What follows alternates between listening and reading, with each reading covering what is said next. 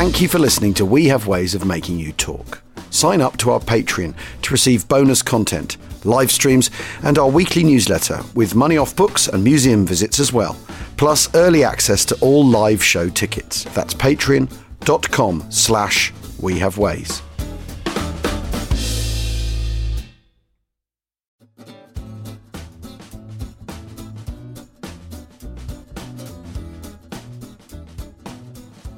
Achtung, Achtung, action this day. Welcome to We Have Ways of Making You Talk with me, Al Murray, and of course James Holland. And what have we got for you this Tuesday? Well, um, we like we like uh, bunging you surprise guests and the unexpected. I think it's fair to say. Um, although if you if you run into this guy along along the way, you'll know perfectly well there's nothing unexpected about this at all. Um, James, who have we got? We have got Dermot O'Leary. How Hello, about chaps. that, folks? Hello, boys. How's it going? Yeah, all good. Well, you know. Very nice to see you. And you, Yeah. very much. It's Yeah. funny you say unexpected. I did a. Uh, Michael McIntyre has a new show. I was recording it the other day, and it's uh, it's kind of a quiz show, game show thing. And, and the idea is that that different people on camera or celebs or whatever you want to call us um, answer questions uh, in their own specialist subject for uh, punters. So the punter comes and says, "Right, Yeah. I want to answer a question about food," and uh, there's Yeah. a chef there. And the, you spin the wheel, it's called the wheel, and you spin the wheel, and hopefully this, it will land on the chef. And he had all these people there. Like Gok Wan was there about fashion. Susie Dent was there about uh, the English language. And it came to me, and I was World War Two. And McIntyre was just slaughtering me whenever it came to me. He was like, what was it like going uh, on the beaches in D-Day? And I was just because they asked me to come up with something I'm passionate about, and that was all I, I, I gave them that or Prime Minister since 1945 or Shackleton. It was like for this prime time BBC One thing. So they were like, we're obviously going to have to take the wall. But luckily, I got all my questions right, thank God. Well, you've you're, you've come to the right place now, Dermot. Yeah. Um, uh, yeah, I mean, we couldn't get got one this week. Um, the- so, so I mean, where does your where does your interest in the Second World War come from? Because when we've run when we've run into each other before, we've inevitably ended up talking. Yeah, absolutely. I, well, the thing is, I've always loved history and politics, and I, uh, politics was the only subject at school that I was really any good at. And and then as I got older, sort of 15, 16, you actually realise that politics is really history. So where I grew up, my family aren't, uh, had no real connection to the war because we were Irish, and, and actually my, my sort of great my great grand uncle they all fought in, in the Irish Civil War and the War of Independence and stuff. So I never had any any um, any connection from a family point of view. But then I I grew up when my parents came over in '68, and then they moved out of London to to near Colchester. And so, by an accident of birth, I grew up in, in the North Essex, South Suffolk, with these lovely big booming skies near all these old uh, bomber airfields. So I grew up kind of going to air shows once a year, once or twice a year, whether it's Mildenhall or Duxford. Um, so that was, and, and probably less so now, but at the time, you know, in the seventies and eighties, that was kind of in, you know, that, that that kind of sense of history was still very living around that area, and it was sort of imbued in it. And then, like a lot of kids my age, I could I subscribed to that comic Warlord. Remember Warlord in the seventies? and then yeah. and then I had that for about a year, and then my dad sort of picked it up, kind of like willy nilly one day, read it, and just went, "You can't. I'm not letting you have this anymore because it's like it's so suspect." So that got cancelled. But I've always had this. So I've always had this incredible um, interest in in in history and politics, and then. I got to uh, my late twenties, and Band of Brothers came out, and Ryan and Rand, and around that time, and it was actually, obviously, they're incredible pieces of work, but I sort of it, it struck me that I was about 30 at the time, and I was born 30 years after the middle of the of the Second World War, and and that just felt like a you know a like, you blink and you miss it really. It's just three decades. And then i and then so uh, it was just like 30 years ago i would have been in in the thick of this. And I, I guess it grew sort of exponentially from there. And then i've always i've just i've just become a real keen amateur uh, enthusiast really. You know I'm, I'm i'm certainly no expert but the more i read the more i understand. And i think you know that's that's kind of um how it's always been. And then i had the good fortune uh, al obviously me and you have sort of met each other and interviewed each other and, and chatted many times down the years and we always talk we always end up talking about it sadly largely off air and um and then i had the good fortune to to work with james in you know 2015 on the um on the on the battle of britain day documentary which is just still um uh, one of the things I'm most proud of, and also one of the things that still still interests me the most. And I think what I love so much about history, and Second World War history in particular, is the more you delve into it, the more you find, and you find these incredible. I've always fascinated by ordinary people putting the doing extraordinary things in the most extraordinary circumstance and that for me is that's the second world war writ large it's the stories of um, yeah i'm interested in the in the strategy and the tactics and the politics behind it all and all of that but really fundamentally i love I'm curious. I'm a curious creature, and I love stories about people. And the Second World War, for obvious reasons, is just is just, and still we're finding finding out more and more now these extraordinary stories and acts of heroism from just ordinary people who are put in this terrible, terrible situation. Yeah. Well, which also ties into your feeling of well, if I were if I were 30, 40 years younger, it would have happened to me. Yeah. That, that, that I think those two things are very, very cl- uh, closely uh, related, very tangled up, tangled up together. In, in when you're looking at this as a piece of history, but I agree. I mean the the complexity and the sort of uh, I mean someone the other day used the, on the podcast used the word mosaic. It's it's it's a more than that. It's a billion mosaics. Or we talked about it being like a pointillist painting, and you pull out you can see a big picture, but you go in and it's made up of a billion, a billion dots. And from everyone's perspective, it's different absolutely. as well. That's the other thing that's absolutely yep. incredible about yeah. it. Well, I think that's absolutely right. And, and it's just, you know, what you're saying there, Dermot, is exactly the same feeling for me. I mean, you know, for me, it's the more you delve into it, the more nuanced, the more interesting, the more kind of complex it becomes. So that in itself is interesting. But also that kind of human interest stuff. I mean, ab- absolutely, it's the human interest that gets you going in the first place because you, you know, basically, it's it's like glorified gossip. Because if you are, if you sort of think that gossip is really being nosy about other people's affairs, that's what it is, it, and it is this. Uh, and it is absolutely the ordinary people doing extraordinary things. And if you think about the history of our planet, and if you think, you know, particularly about, you know, us here in Britain or in the United States or Germany or wherever in Europe, there is no other event of that that's happened that's had more human drama than than the Second World War, and, and it really is wide ranging. I mean, you know, just as we were chatting beforehand, you you mentioned Iceland and stuff, but you know, we, you know, the fact that it's it really was truly global as well, also makes it you know, very, very interesting, doesn't it? Because you're talking about kind of jungles to deserts, deserts to the Arctic, Arctic to the kind of briny grey sea of the North yeah. Atlantic to the South Pacific, etc., etc., etc.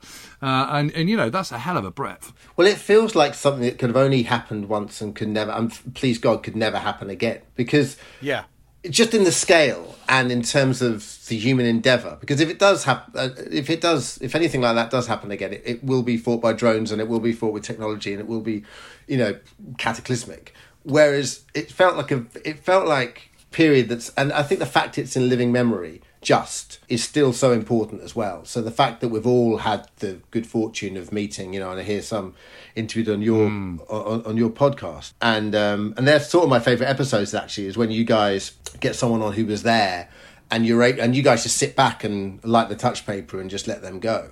But the fact it's in living it's in living memory, and the the, the idea of, pres- of preserving those. Um, the memories and those stories. And, and and I don't know why I don't know how you guys find it. it's really interesting now having had the good fortune of meeting and interviewing um, a fair few veterans. Obviously none of them seem to talk about it for about 20 to 30 years because they all had undiagnosed PTSD and they just went about their lives do you know what I mean?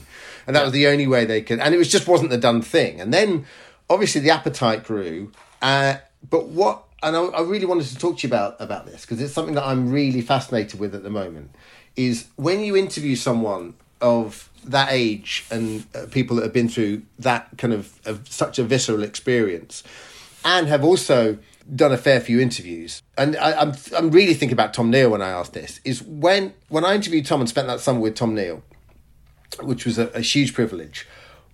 I, towards the end of the summer, when I got to know him a little bit better, and Tom was always a kind of more uh, austere kind of prickly character than than Jeffrey, wasn't he? Because Jeffrey, I, I mean, I adored both of them, but Jeffrey was very kind of arrested development. You could speak to Jeffrey at 93 and have the same conversation you would have had Jeffrey at 23, really. You know what I mean? It's like it's, Jeffrey had this wonderful way of of writing and talking, whereas yeah. Tom was very considered, and so you had to be probably a little bit more on point when you were talking to Tom. But I said to Tom when I got to know him a little bit better, I said, with these with these memories, I'm uh, these stories I'm asking you, the memories are they memories or are they memories of memories now? And he said, yeah, it's a really good question. So because I sometimes when a lazy crew turns up and turns over, I just, I just, I, I go, I don't, I don't necessarily go through the motions, but I tell them the story that I know I've told 101 times. He said every now and again I'll just get a lightning in the bottle moment, and I'll say, "Oh my god, I was, I that was there, I was, I was flying over the Thames estuary, and I, I saw that Dornier, and I went after him, and I almost died." And you're, so, and I'm there going, my mind's just exploding. The fact you're even telling me this, do you know what I mean? It's, it's, it's a really well, interesting. I, I mean, I, I got to know them both um, 20 years ago. So, um, you know, Well, I- when I first met Jeff, I think he was still 79. Um, so, you know, a comparatively young old man. Um, and obviously, Tom was, what, 81 or something when I met him. I first interviewed him when I was doing my very first book, which was about the Siege of Malta. And, you know, he'd been flying out there flying Hurricanes in 1941. But, but funny thing is, is, is I actually found. Uh, Jeff, Jeff and I really, really went back because I, I was very involved in getting his book published of course, yeah. um, just by complete fluke and happenstance. But but so he was always. Um, I I knew him before he was Jeff Wellum, author of First Light. I knew him when he was Jeff Wellum, kind of former fighter pilot, and and everyone had forgotten about him. Um, and he wasn't substantially different at all. I, I hasten to add. What I loved about Jeff, and I think you kind of touched on this, is that he just didn't give a shit. He didn't give a shit what people thought about him, and he didn't care. So he didn't care who he met. I mean, he might have been polite in front of the Queen or something and Prince Charles, but everyone else, he just told it as it was. And if he thought you were being stupid, um, he would tell you. And and and you know, he he just he just said what he felt like because he he, he could and, and he was very funny and irreverent. But but Jeff absolutely stuck to a script which was this kind of you know he could he could only see it obviously through the prism of his own experiences. And everything else was what he'd read and what he'd read had come absorbed into his into his memories a little bit. The difference with Tom is that Tom had really properly analyzed his experiences so he could talk about his own experiences, which he remembered, but he could talk about the bigger picture with a with a much greater level of objectivity that, than than Jeff could. And I do remember him saying, you know, uh, and I was really stunned by this because I never ever heard this, and this then prompted a whole raft of really quite serious, proper archival research after what Thomas said to me. But I remember him saying to me, he said. The ME 109 could do the three things that you needed it to do. It could climb faster than a Spitfire, it could pack a bigger punch when you're in the combat zone, and it could die faster than a Spitfire. And that's all you needed to do. And I remember being really shocked by this at the time. And he must have told me this in sort of 2003 or something. And um, and that prompted a whole load of research and, and looking into it. And you know what? He was damn right. He was absolutely that- spot on. And that, but but that's because you're thinking, oh, turning circle and all the stuff that was sort of that, that we all we all got as as the sort Of of, breast milk of the story of the Of Battle course. of Britain, isn't it? You know, you're brought. Oh, the turning circle of Spitfire's better, therefore it's superior. And, um, it, it- and he basically says, no one, no one's worried. It's turning isn't the point. Yeah. That If, if, if, if, if you're into that situation, you're you're in trouble. Yeah. It's if you can dive dive quicker, that that's the thing you really need to be able to do. And the stalling stalling speed and all that sort of thing. But- And, and the other thing, um, sorry, sorry, Al, the other thing I just remember him. I remember him saying is, is sort of he had this wonderful thing of sort of leaning back on his shoulders when he was speaking, and and and, So and and and I remember him saying, I remember say, say to him, you know, did you ever wake up during the Battle of Britain and not have enough hurricanes at, at, at North Weald? And he said, no. He said, where they came from, how they arrived, angels in the night, who cares? They were there every morning. You know, it was just absolutely amazing. He was just such good fun to be with. Yeah, and both of them were. wasn't? Jeff was also, I mean, you know, when I was down in Cornwall, which I used to go down to Cornwall every year, still do, but I mean, you know, he lived in Mullion and, and you know, we'd meet up and go to the local pub and have a pint and stuff. And was he har- was he harbour master or something? yeah, he was for many years. Yeah. Yeah. Yeah, yeah, yeah.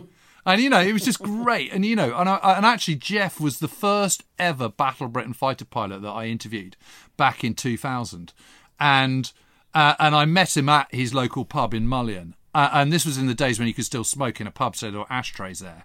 Uh, and he picked up my pint, and he picked up the ashtray, and he goes, "So here's me and my spit, and here's this ah. ME 109." And I'm just thinking, "Oh, just can I just bottle this up right now? Because th- this is this is what I imagine fighter pilots who've been through the Battle of Britain are like." And he he was so brilliant, so much fun, so irreverent, so larger than life. I mean, he was he was just fantastic, and and he never lost that kind of that that real sparkle. Yeah.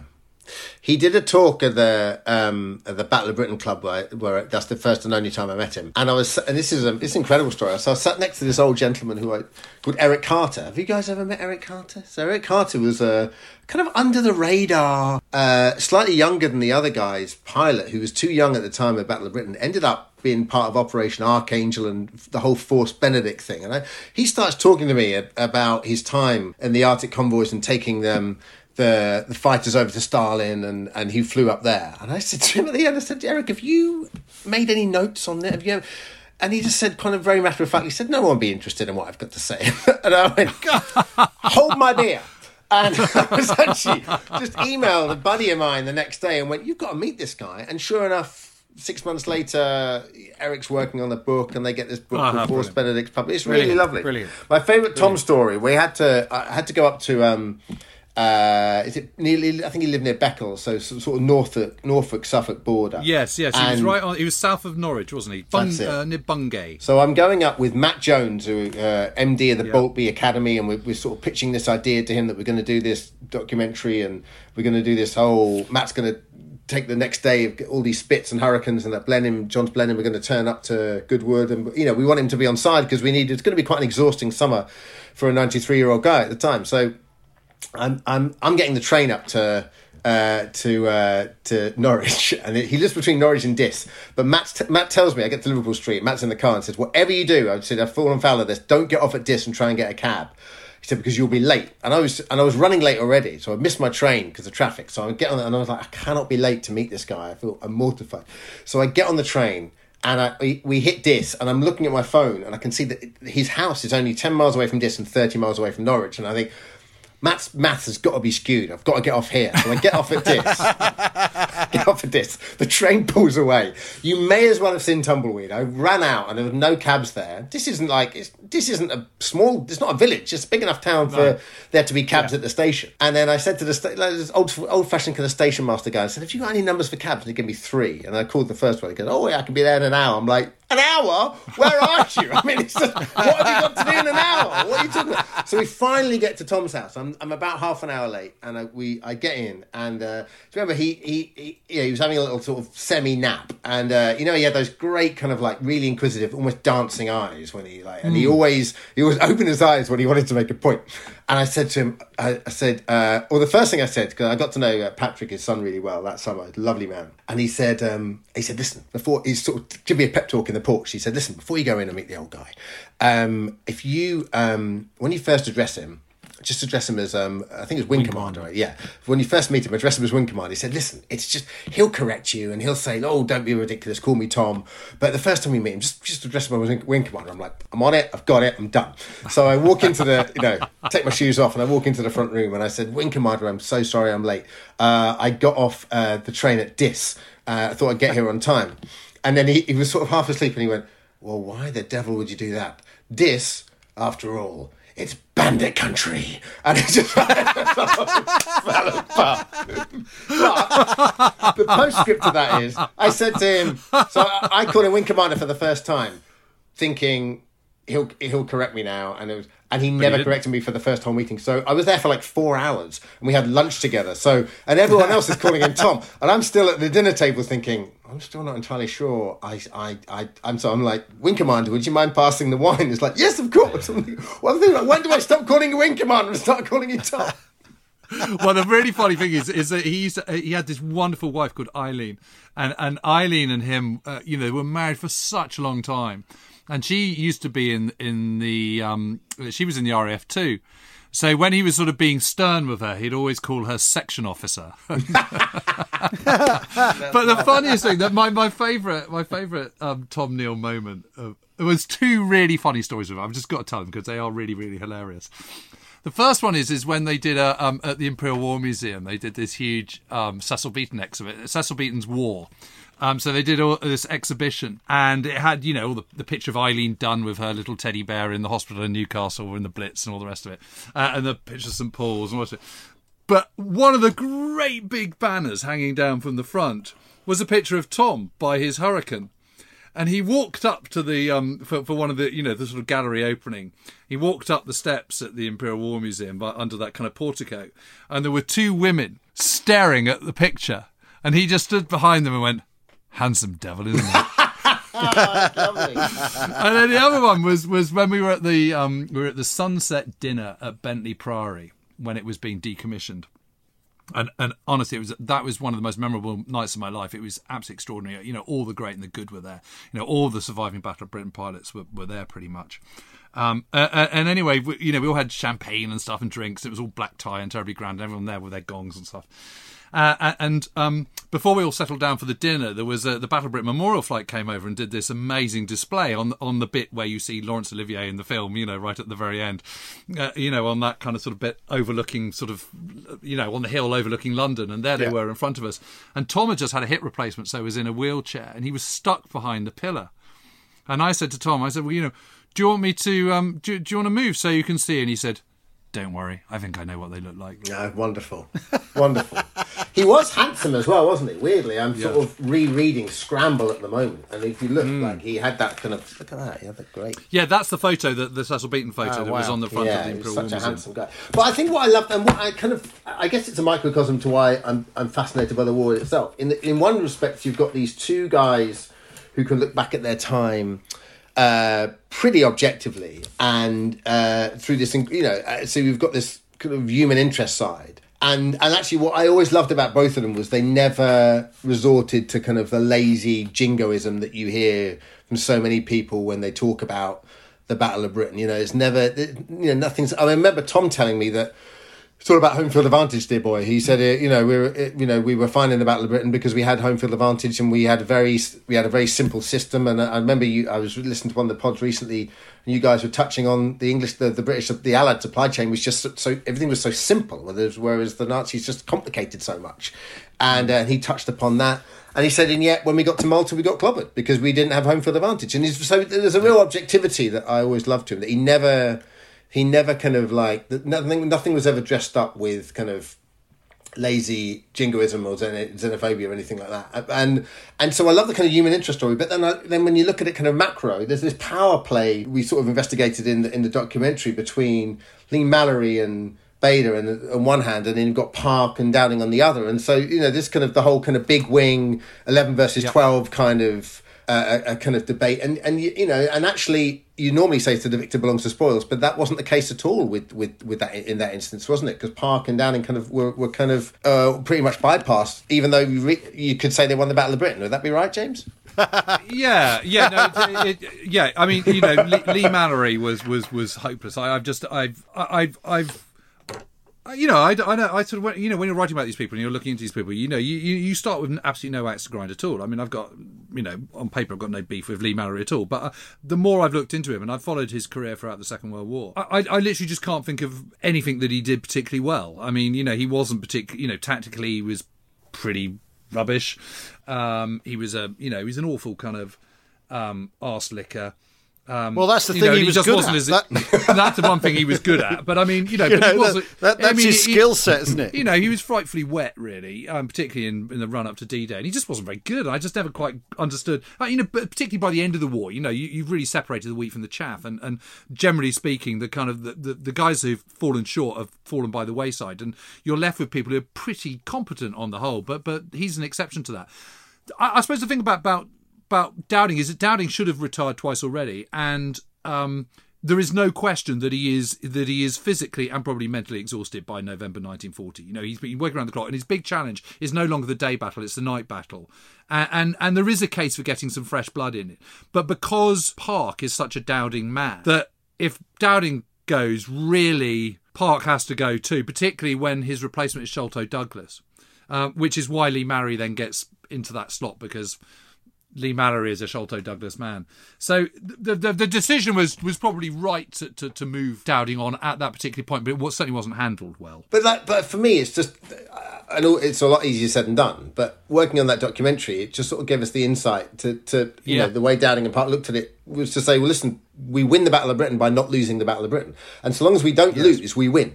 I know that sounds Yes. ridiculous in its simplicity, but but that's the fundamental truth, isn't it? Yeah, Yeah, absolutely well, well, that's what it that's what it comes down to. Is you the, the the the the German war machine? If you stop it, if you hold it up, time is its time is the thing that's that it hasn't got. And if you make it if you make it waste time, if you make it spend time, it's done for. And that and that hap- that happens again and again and again and again throughout throughout the war. It's that the the, the British and then the Russians don't let them take their quick victories uh, uh, in the way that the, the French do, for instance. You know, they work as long as if you hold them up, they're beatable because they haven't got time. Full stop. They don't have time for things to drag on. We're going to take a break now. We're talking to Dermot O'Leary.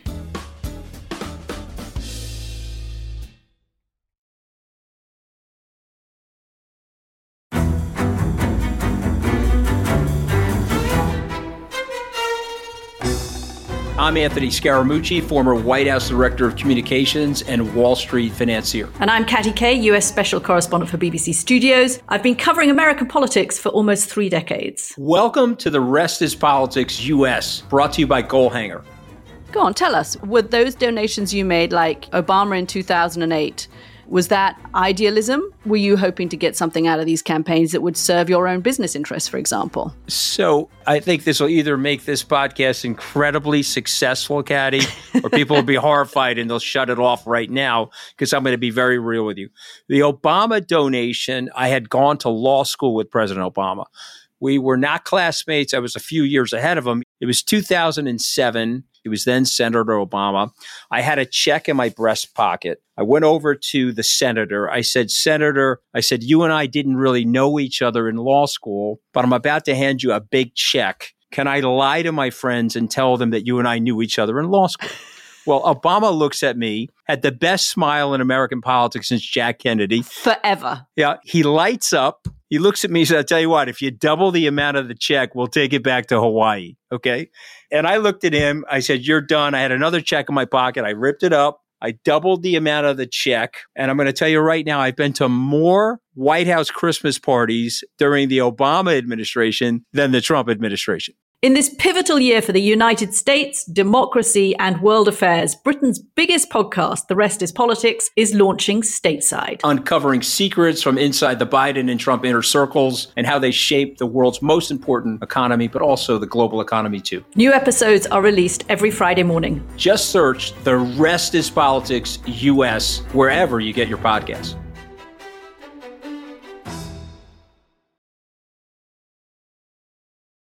There's a new epic of World War II out there Sicily 43 by James Holland. It's about the epic 38 day battle that raged in July and August 1943. Oh, it's a story that involves breathtaking action at sea, in the air, and on land. Its conquest involved airborne operations, daring raids by special forces, the harnessing of the mafia, attacks across mosquito infested plains, assaults up almost sheer faces of rock and scrub. Oh, and it features an astonishing array of highly colorful characters, and all to the backdrop of relentless heat, dust, and truly brutal terrain. Why, there's Patton, Monty, Tiger Tanks, Spitfires, and Messerschmitts. It's got the lot. And it's available now in all good bookshops in the UK, United States, and beyond. Perfect for Thanksgiving, Christmas, or just because it's the book you know you want to read. Grazie mille. Welcome back to We Have Ways of Making You Talk. We're talking to Dermot O'Leary. What bone are you chewing on the, the moment in terms of the Second World War? Because I, I get the feeling we could just talk about the Battle of Britain Yeah. uh, forever, Dermot. But um, what, what, what are other things you Well, I tell you, on? I've I've um, I've recently, I've never really been an audiobook uh, kind of guy, and Yeah. uh, but I've got into like a lot of Audible stuff. I'm doing a podcast for that at the moment, and, and so I end up sort of buying loads of credits, and and and because Yeah. largely I, I I tend to just read one book and then move on. And actually, and I've just actually finished a brilliant book about um, the 1916 uprising in Ireland by uh, Tim Pat Coogan, who's the kind of foremost uh, one of the great Irish historians, which is Yeah. brilliant. It's great. Did you to- ever, did you ever he, he was a lovely chap. I, I, worked, I worked alongside him at one point. He was No, never met. fantastic. Actually, I'm just very, very quickly. I remember, I remember being at Heathrow once, and they said, um, you know, we were going up on a flight from London to Edinburgh, and they said, um, "Have you got anything to declare?" And he said, "Oh, nothing, just a wee bit of Semtex." it went down really bad. but it's a really well round it's a really well rounded book and he's uh you know he's, he's incredibly objective uh, so i've just finished that but actually um I, I i also have it as a book but i just thought you know what i'll I'll start. I'll start maybe a month or two ago. I started it, and I just tend to listen to it while I'm cooking or uh, if I'm off for a walk with the with the baby and stuff. Um, the Jonathan Dimbleby Battle of the Atlantic book, which I'm really really enjoying, um, because it's kind of like the unsexy, uh, the, the cruelty notwithstanding, it's kind of the unsexy, uh, like you said, kind of grey, unrelenting, uh, pretty horrifying uh, side of the tonnage wars. You know, it, it's going to who who wins that wins the war in many ways. Correct? Oh, completely. Yeah. yeah. It's, It's- the it's most most- important. yeah. It's the most important theatre of the war. Full stop. Yeah. Because because Beyond none of, none of the none of the exciting things that you know none of the hillsides you can stand on in Normandy are possible if you've not won the, the Battle of the Atlantic. You know, none of those places that are nice to visit. I mean, the middle of the Atlantic, no one wants to. You can't do a battlefield tour there, can you, James? You can't say No, that's the point. to next to this wave here is weather. well, I mean, just just say you want to get, you know, you want to sort of, you know, maybe you're doing a battlefield tour of, of the, the Battle of the Bismarck and the Hood, and you sort of go, okay, right, I've, I'm, I'm now looking on my compass. This is exactly the spot where the Hood went down. All around you, what you've got is just grey Atlantic forever, and you sit there and you go, wow, Yeah. right, better get back to Ireland then, you know, or But it's- Liverpool. I mean, you know, but it's another micro to macro. I just finished reading a book a while ago, and I, I, I do want to talk to you about the Battle of the Atlantic, but this is kind of related to that and, and kind of related to ordinary people put in extraordinary circumstances. Now, you'll have to forgive me, I'm not going to remember too many of the names, but it's called 12 Desperate Miles by a guy called Tim Brady, I think is the name of the author. And the story is. I can run and get it if you want. It's just upstairs and sort of uh, bookshelves and library, but it's it's essentially the story of a French um, Moroccan patriot who is a river pilot. And he has to get squirreled out of French Morocco through Spanish Morocco up to, I, I think, Gibraltar, that's it, where he then gets taken over to America to then help navigate the fleet to land in Africa to the torch. Right, and he is the only guy who knows how to get up these 12 miles of river to where this uh, German airfield is for them to capture the German airfield. So he's the he's the river pilot, and it is, and he gets smuggled out by these two USS what is it OSS guys, I guess, or Yeah, OSS, yeah. in the back of, in in the boot of like the Chevrolet or something that he's you know How and amazing. he I mean the story is it blew my mind, and then uh, and then they also have to find it's a kind of like double narrative, so they have to find a boat that uh, is shallow enough in its draft to get up the river. So they find this old banana boat, and then they realize they've got no one to crew it. So then they kind of trawl these Louisiana jails for people who have got uh, these kind of like like small time crims who have got like you know um, who have got any sailing experience, and then they give them all amnesties and bung them on the boat. So you've got this kind of, I mean, it's a terrific story. It really is. God, that would make Um, a good film, amazing. wouldn't it? Yeah, absolutely. Um, twelve desperate miles. Twelve different miles. Yeah, it's, it's terrific. But but I mean, you know, the, the the Battle of the Atlantic is fascinating for me because once again, you've got the unbelievable. You've got this politics of Churchill on one side and Donitz and Raeder and kind of knocking on Hitler's door on the other. Donitz seemed like no one seemed to be listening to that guy, and he was just saying, "Look, give me more U-boats, and I can I can I can finish this." Right? Yeah, that's yeah, exactly I mean, what he's but he doing. was doing Yeah. that before the war, and and that uh, Yeah. he was absolutely bang on the money. I mean, they they desperately needed more. There's no, there's no point in them building a surface fleet at all because it's never going to rival the US or the Soviet Union or Japan or or France or Britain. I mean, just and certainly particularly not Britain. I mean, it's just not in a million years. So there's so if you're if you're never going to be able to compete with Britain and the Royal Navy, what's the point? Um, the, the only thing that can compete and, and can make a big difference is vast numbers of uh, of U-boats. The biggest problem about having a small U-boat fleet in 1939 when the war breaks out is you haven't got the U-boat crews. So you haven't when you suddenly do want to expand it in 1941, late 41, 42 um, to serious numbers, you haven't got that wealth of experience to spread through your newly expanding U-boat fleet, and that's a major, major problem as you're going into 1942 and 1943, and and so it comes to pass. I mean, you know, so he was absolutely spot on, but you know, the you know, Hitler's a landlubber. You know, he's a continentalist. He doesn't really understand naval Well, power. well, and also it, it, he's he's doing it. A lot of the rearmaments um, uh, PR anyway, and a great, a big, a big, sexy battleship that look- you know is competing with British with British ships like the Hood.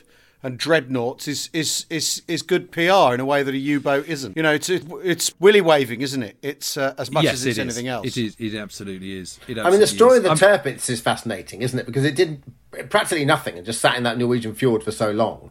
But by just being there, it did. It's in many ways, it's it kind of it just scared uh, the Allies so much that it kind of it kind of almost fulfilled its purpose. And then there's a great story. I was reading a book about it. It was Patrick Bishop book, I think. I was reading this great story about it where this um, reconnaissance Spitfire flying up, uh, like, you know, 20, 30,000 feet, thinks it spots it, takes some pictures, flies back. This poor pilot is running on empty, is on fumes, is thinking, I'm just going to have to ditch. I don't know where I am. And then just sees a break in the clouds and just, I don't care where that is, I'm going to go land there. I think it's somewhere like Orkney.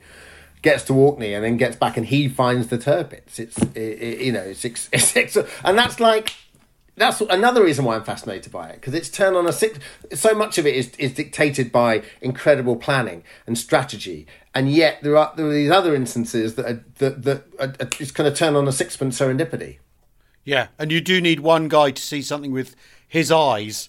Uh, uh, uh, and get back and report it. Uh, it. I mean, the Tirpitz is that is extra, a really good point. The sheer, the sheer sort of distraction of it um, for for Allied effort, but the Allies have, are capable of that too. Is the other thing. It just shows it shows how deep their resources are. They could they could put all that effort into one ship, um, into dealing with one ship. Shows the sort of the sheer um, material and uh, uh, mechanical advantage that the Allies have. No, I tell you one of the re- uh, uh, one of the uh, reasons why I'm enjoying the book as well is is I've got a sort of mixed relationship with Churchill, but I, I'm, I'm full of admiration in certain things for him, and just the way he literally did not let up on uh, Roosevelt.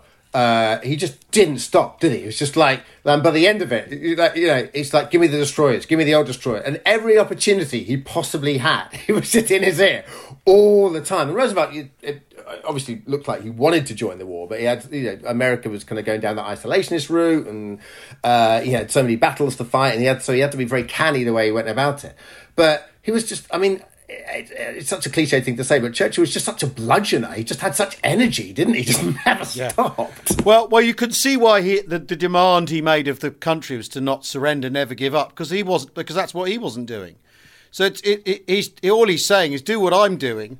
I mean, it is, it is amazing that sequence of telegrams where he tries to be emollient, he tries to be blunt, he tries to be sort of uh, um, uh, imperious. He try, basically tries absolutely everything. I mean, it's like it, it's it's. Does it look desperate? I don't know. You could you could see it as that, and maybe from the American perspective, that's the that's part of the problem, isn't it? Is it is it does it does look a little desperate, and he drives quite an easy bargain in the end doesn't he? He gives up quite a lot in the end because he because he is pretty desperate. But it is that that that you're absolutely right. He is completely dogged and will not give up. Once he's got the Americans involved, he has sort of quite high um, expectations of them. Uh, which are possibly misplaced, and, uh, uh, and you know, because there's a whole slice of the American establishment thinking, "Brilliant! We get to dismantle the British Empire. We get to replace the British Empire. Anything we can do to get that over the line, we'll take." And that's that he's also up against that. And you know that the, the way that the way that um, the power relationships change particularly after the middle of 43 when it's you know when obviously i mean we talk about this all the time in the podcast when obviously the die is totally cast by the middle of 43 it's only a matter of time. It's only a matter of more of more enormous battles but battles. It's only a matter of getting the thing done. And the power begins to slide away from churchill.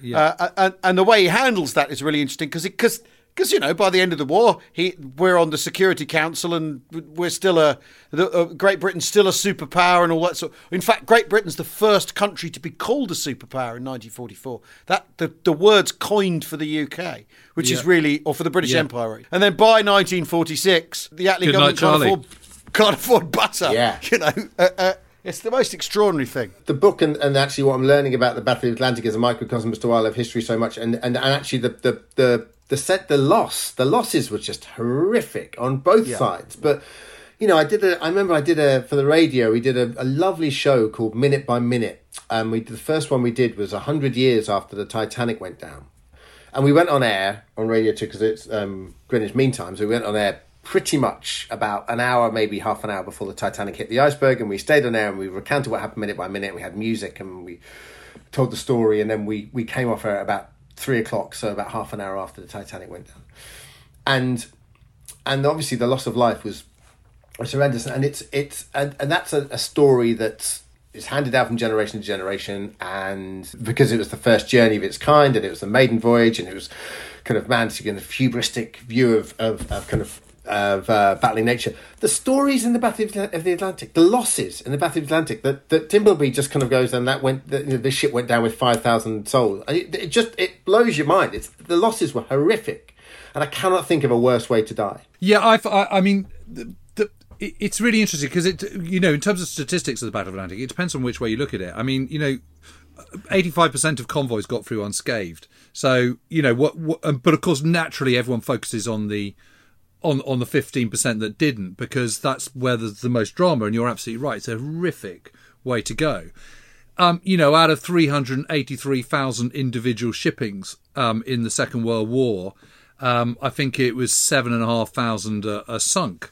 So that means only 0.4% are sunk. Yeah, astonishing uh, success but story. but of course the, the, that's slightly uh, um, skewed statistic because you know if you look at British losses, uh, British losses, merchant loss, uh, merchant shipping was was four thousand uh, no two thousand four hundred fifty two, which was roughly 25% of what it started with because we had about 10,000 ships in the beginning. So one in four is actually quite a lot. And of course, of those 383,000 shippings, each ship is doing multiple shippings unless it Yeah, happens to be yeah. sunk on its first run. So it, it, it doesn't doesn't quite follow. But I think just to go back to kind of you, you know the fact that the hidden history of the of the Battle of the Atlantic, one of the things I think is really really interesting because it's not at the forefront, because our narrative of World War II tends to focus predominantly on the land battle. We see kind of 1940 and 1941, with the, with the exception of the Battle of Britain, which is seen as a, very much as a defensive battle anyway, as a series of failures of, of kind of Britain kind of being slow to wake up and all the rest of it. Um, when in actual fact, you could argue that actually 1941 is a year of terrific success because you know we so we clear the, the Suez Canal and that's a problem. You know with East Africa that's sorted. Uh, um, that's not a problem anymore. Um, and also we get to a point by May 1941 where we're not going to lose the Battle of Britain. We don't win it for another two years, but we're not going to lose it after May 1941. And the reason is because of the huge research and development that is going into anti-submarine warfare. So you know these there are huge developments and the absolute priority in terms of technological advancement is in the Battle of the Atlantic and in naval operations. It's just that we don't see that and we and we don't see that coming. You know, so everyone, you know, Al knows that I'm always banging on about the cavity magnetron, but I mean, you know, that is one example and that is what reduces enables us to reduce radar from something that's sort of you know uh, next to Dover and 270 foot high in lattice to something that can fit on a on a on a Liberator or Wellington or or on a on a destroyer, and, and that is a total game changer and right changer. Right up until the end of the Second World War, the Germans don't know that we've invented that, and and, so they're they're operating blind. You know, advancements in radio, uh, uh, huff duff, high frequency direction finding, uh, all that kind of stuff. The, the, the just the the organisation of Western approaches is just amazing. You know, it it is this sort of you know we've got this eye on every single shipping movement in the world all the time, operating from from Western Approaches um, command post up in you know what is it Derby House in in Liverpool, and it is those kind of developments that are enabling us to get into a situation where we're not going to lose by May 1941, uh, and that is that is really really important. And yet we don't appreciate that because we're we're worrying about the kind of losses of Crete and you know and, Yeah. and Greece and you know the the- desert. the- and all the what I was I haven't really uh, got to the bottom of, I suppose, in the book is why we were so slow to take up the convoy system because the convoy system was obviously hugely successful when they when they did start it, but Churchill was quite reticent to, to, to start to, to, to take it up to start with, and and and similarly, on the other side, Hitler was reticent to, to he was and we talked we touched on this a little bit earlier was was reticent to to invest that much in in U-boats and, and wanted sort of a big surface fleet and Churchill was all about these surface raiders going to intercept and actually they worked out that the convoy system was far more economical and, and advantageous Well, it's because it's diff- it's difficult to organise for a start, isn't it? It's complicated. You have a problem when a convoy arrives in harbour is that you know n- not ports are normally just ticking over. If a convoy arrives, Suddenly got that's 40 a much ships. it's, it's a much bigger logistical issue. So if you cannot disrupt things to, uh, as much as possible. I think that's that's the main thing that holds up the decision, isn't it? Is that they're, they're and it's also the knowledge that the U-boat fleet is really small. Yeah, yeah, yeah. They, they, they think they're going to get they think they're going to get away with it basically, and not not have to run in run in convoy. And it it it it, it is a, it's also that kind of a, a uh, admission that you can't carry on as normal, isn't it? Oh, because after all, the first the phony war there very much is a kind of if we can the Chamberlain government's very much running things along the lines if we could just carry on as we are really as best we can um, the Germans are going to give in in any minute. They're going to realize it's not worth it. The blockade will work and we don't need to we don't need to change too much because we're ready as we are. And there's a sort of there's arguably a fundamental lack of seriousness that first uh, until May 1940 um, in, in, some of the British establishment I think um, uh, uh, uh, Churchill's Churchill's kind of the exception because he's you know he's trying to invade Norway um, b- before before Christmas 1939. You know the, the the thing about the Norway expedition is the delay rather than the more than anything else. He's trying to get that off the ground as soon as the war starts, and the French um and and he uh, and Chamberlain Chamberlain ums and because he doesn't want to do anything provocative that might set the Germans off. Which just when you think about it, with with hindsight, just seems so so so bonkers. He's such a victim of hindsight, isn't he? Yeah, yeah, yeah, yeah, he is, yeah. Yeah, yeah, um, yeah, I, yeah. we just tracked. I know you. Yeah, how long have we been talking now? It's, I, like, I talk all day, but I don't know. yes, um, but um, we just touched on Norway, and my father-in-law was. Uh, my father-in-law is now in his late eighties, and he was um, alive. He was about ten or thirteen or something in occupied Norway, in occupied Oslo. So I mean, he's a, he's I mean, he's a great wealth of stories because he you know, he was. I mean, it's quite it's in, really interesting to speak to someone who lived through occupation and he they drew lots when he was like eight or nine they drew lots to they knew where the prisoners were the, the i think it was british airmen or, or um or prisoners after the after the botched invasion were being held and they had their lunch and they went down and, and they sort of, all the boys chucked in I don't know just a piece of rye bread or a bit of cheese or something and then they and they but they they realized they had to distract the German soldier to uh, so they so, so they had a bit of a diversion so they could chuck the lunch over to the guys in waiting in the exercise. So and Raw my father-in-law got the short straw so he had to go and tell his German soldier to f off. The German soldier starts chasing him around the corner and then the lads are able to chuck the thing over. But we but that, have you guys been to Oslo at all yeah, I yeah. have, and I, oh, I love Norway. Just a great, love Norway, love the Norwegians. It's yeah, an amazing place, wonderful place, and great people. And but there's a, the Defence Museum there. It's a really, it's a brilliant uh, museum, the Resistance Museum, up on the on the castle, uh, looking overlooking kind of Aker Brygge. Yeah, it's great, isn't it? And we were in there with him, and uh, a couple of years ago, my mum and dad came over to to do a tour of Norway, and so we there's a family we were in there looking around. I really wanted to take them there because for me, it just um, like they're kind of define the Norwegians by um, sort of modern Norwegians are defined by uh, sort of 200 years of independence through from Sweden. So they have a great Independence Day on the 17th of May, and also uh, they're very much defined by um, by the war. Yeah. And um, and to the point where my my uh, father-in-law was telling me there's the when the Germans first came in, and you can see the the fort, the old fort there. The first ship came in, and and the Norwegian uh, this kind of land battery just like opened up on it and went straight down. Sank it, didn't it?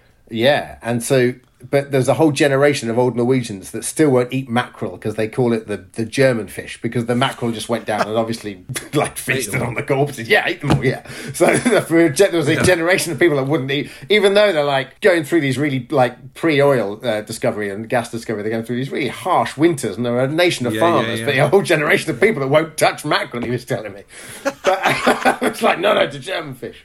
So we're in the. Um, we're in the uh, Norwegian Resistance Museum, and there's this terrific um, wall at the end where you walk out, and and there's a uh, it's there's a picture of a sort of photograph on the wall superimposed, like sort of as big as the room uh, of.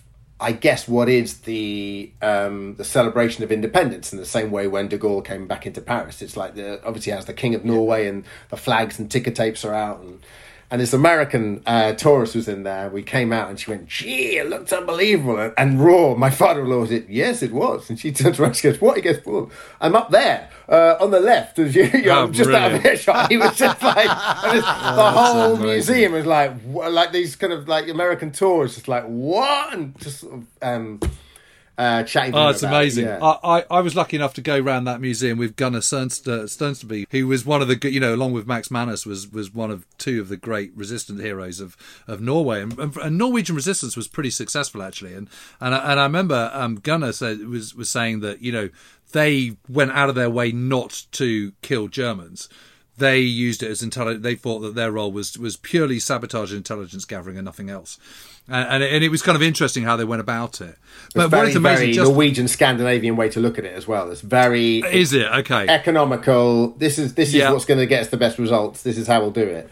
And, and he got away with it, he said, because he had just this incredibly boring, bland face that had no distinguish had no distinctive features whatsoever. So he was able, you know, he just passed by in a crowd, no one noticed him. But what is amazing is also he's just south of the um, of the of that rather cool uh, international airport, all made of wood. Um, is, is are all these woods, and out there is a tank firing proving ground.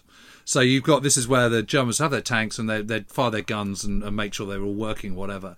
And in the woods, just to the right of this proving ground, is where they would execute people, ex- execute resistors, and the first British glider pilot, glider men that came down. Um, Yeah. in, in what was it, Operation Grouse, isn't it? Uh, um, um, and they do it there because um, the guns and the sound of the guns and, and the tanks would hide the sound of the MP40s mowing these people down. And there's all these little graves in the woods. It's really, really weird. It's like here's where five resistance guys were, were, were executed. Here's where five British guys were. Here's where two guys were. And it's really, really eerie. It's really, really odd place. Yeah, no, uh, because northern France is a little bit like that. More in the First World War, isn't it? With the battlefield cemeteries, where the first tour I did over there, you just realise, you know, because you see these vast cemeteries for the Second World War when you could repatriate and move bodies probably a lot easier. Um, you know, and obviously the American one is the one that stands out to, to, to memory. But in in those First World War tours where you're going back and there'll literally be a field there, and there'll just be like fifty graves there or ten there, and that's so stark.